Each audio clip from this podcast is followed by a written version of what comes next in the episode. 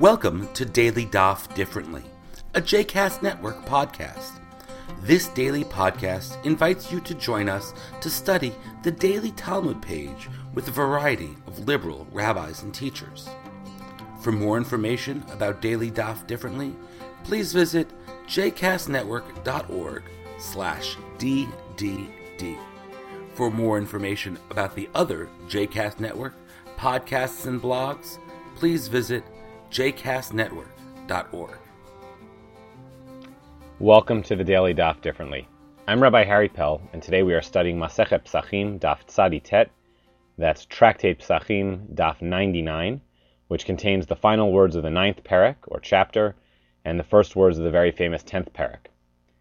For our learning today, we will examine a few elements from Amud Aleph, the first side of the Daf, and the conclusion of the ninth parak, and then study the opening Mishnah of the next parak from Amud Bet, which sets the scene for much of the Pesach Seder as we are familiar with it today.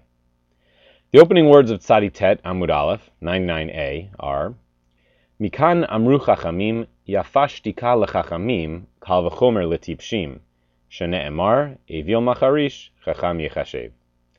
It is from here that the sages said silence is appropriate or fitting for the wise, Kal v'chomer, all the more so, it is appropriate for fools. As it says in Proverbs, the biblical book of Mishlei, chapter 17, verse 8, when a foolish man is silent, he is thought to be wise. There's a lot going on here that I think is worth unpacking. First and foremost, this is the conclusion of a discussion on the previous daf in which two principles are juxtaposed that create some challenging situations for the rabbis to decipher.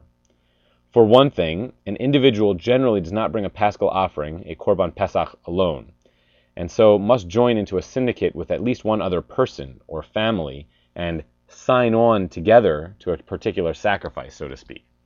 But by the same token, an individual also cannot be a party to more than one paschal sacrifice. So, what happens when two individuals make a verbal request and commitment to each other that whoever slaughters their korban pesach first should include the other as having signed on to their sacrifice. The previous daf concludes by telling us that this is a shame. They are both counted as having been a party to the first Korban Pesach, and so neither may be a party to the second, which must now be burned completely. This leaves it to the first words of today's daf to comment on this sorry state of affairs. Yafash tika lechachamim kal v'chomer letipshim. Silence is appropriate for the wise, all the more so for the foolish. How much better would it have been if both sides had remained silent? Had they both said nothing, not requesting or committing to each other, the first to sacrifice would have counted as part of the group sponsoring the first sacrifice, and the second individual would have counted towards the group sponsoring the second sacrifice, and all would have been well. And that's why the rabbis comment that silence here would have been golden, so to speak. Let's examine from this, though, three things. First, the statement itself. It is good for the wise to remain silent, and all the more so for fools. Abraham Lincoln said it a little differently. He said, "'Tis better to remain silent and be thought a fool than to speak and remove all doubt." Except here, 1700 years earlier, the rabbis of the Mishnaic period, writing in a Breita, a text not included in the Mishnah, they take it a step further.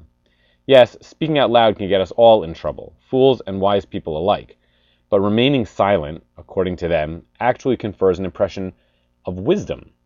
So if the wise can benefit and maintain an impression of still being wise by remaining silent, how much more so is it true for fools who can benefit and give off the impression of being wise simply by being silent?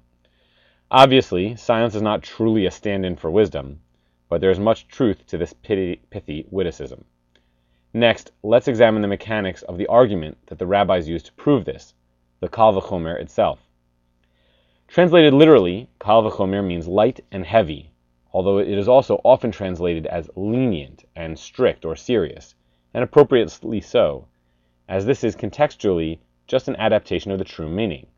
A situation or a ruling that is light in the rabbi's eyes is a lenient ruling. A heavy ruling, by comparison, is a strict one.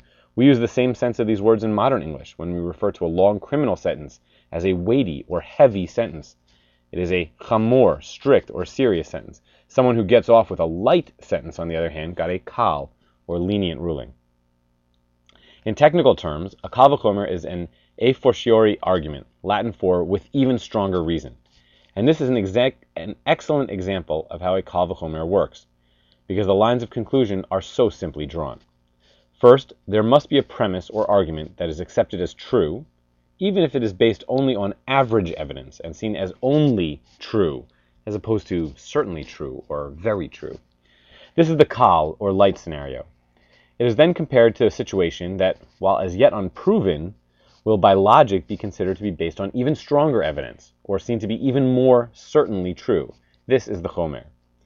In this case, the initially accepted assertion is that it is good at times for the wise to maintain their silence. We are expected to accept this because of the quote that follows, but also because it is logical in the light of the scenario with the two paschal lambs at the bottom of the previous daf, and also generally. A wise person who might have uttered something inaccurate or silly maintains their positive reputation simply by remaining silent. True, we accept this. So if silence is beneficial to the wise, who are already perceived positively to be wise people, doesn't it stand to reason? Isn't it even more true that silence is beneficial to the foolish who can appear to be simply wise by being silent? Indeed it does. Kal v'chomer. And that's exactly how Kal v'chomer works. Admittedly, this is a silly example without a great deal of practical outcome, but this hermeneutic device works in exactly the same way when dealing with practical shakla v'tarya, the give and take dialectic of the entire Talmud. And third, it is of course backed up with a pasuk, a verse from the Tanakh, because as much as the rabbis loved using these logical devices to interpret Torah and to resolve complex situations, nothing beats support from a biblical verse. And finally, because it will figure into tomorrow's daf, the Mishnah at the top of 99b. Erev Psachim, on the eve of Pesach, Samuch lemincha, near the time of Mincha, so from about the middle of the afternoon, Lo yochal adam ad shetechshach, a person should not eat anything from that time until it gets dark at which point the Seder should be commenced, including the eating of matzah, which will now be done with a serious appetite.